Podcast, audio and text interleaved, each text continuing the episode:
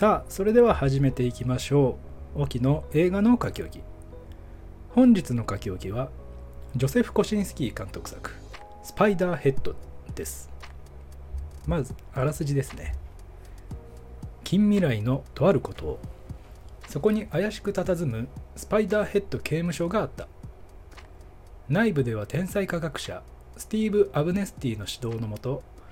開発途中の新薬の治験を受けることを引き換えに通常の刑務所では考えられない快適な生活を送る受刑者たちがいた。その新薬とは感情をコントロールする薬液で笑いが止まらなくなったり一瞬で恋に落ちたり抑えきれない欲望や耐え難い恐怖を与えたりするものだった。酒酔い運転によって友人を死なせてしまった罪で服役しているジェフは被験を重ねる中でこの実験そのものに疑問を抱き始める。という物語。出演キャストにはクリス・ヘムズワース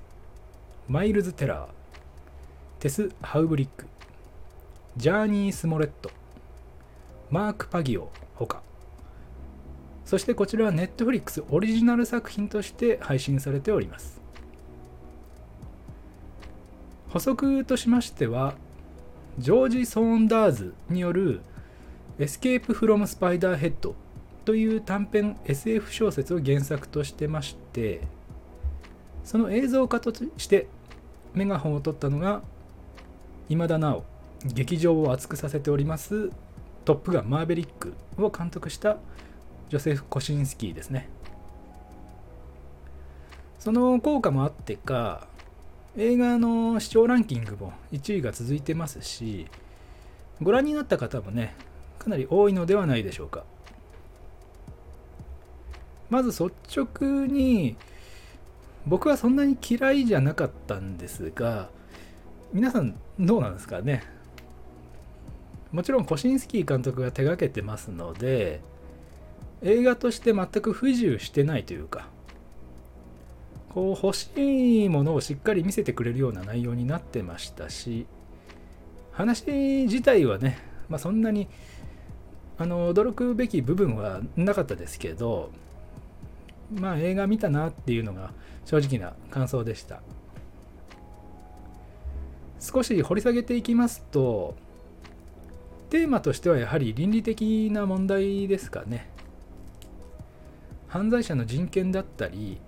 人が人の感情をコントロールすることの弊害、えー、科学者スティーブが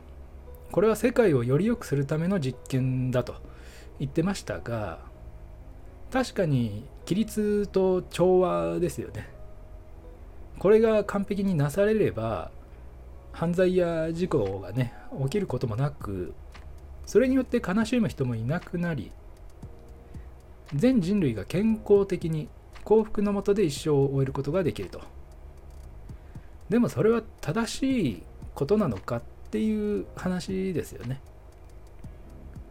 喜怒哀楽を操作して一人一人の生の感情をね殺してしまっていいのかと。薬剤で感情を完全完璧にコントロールするっていうのは現代の医学ではまだなかなか現実的なところではないですけども当然ね全ての人が幸せに過ごすってことは理想的な世界ではあるわけですしそういった部分のジレンマがテーマだったのかなと僕は思いましたかね感情のコントロールとまではいかなくても他人の感情を一方向に傾けるってことは、まあ、ビジネス戦略だったりヘイトクライムですよね。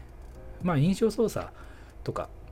まあ、良くも悪くもそういったことは現在にも行われているわけですから僕自身も含めてですね他人の言葉や大衆の大きな流れに惑わされすぎないように気をつけていかなきゃならないですよね映画もぜひレビューやまとめを見たり聞いたりしただけで判断せずに気になった作品はですねしっかり自分の目で見て考えてから評価をしていくようにしていきたいですね。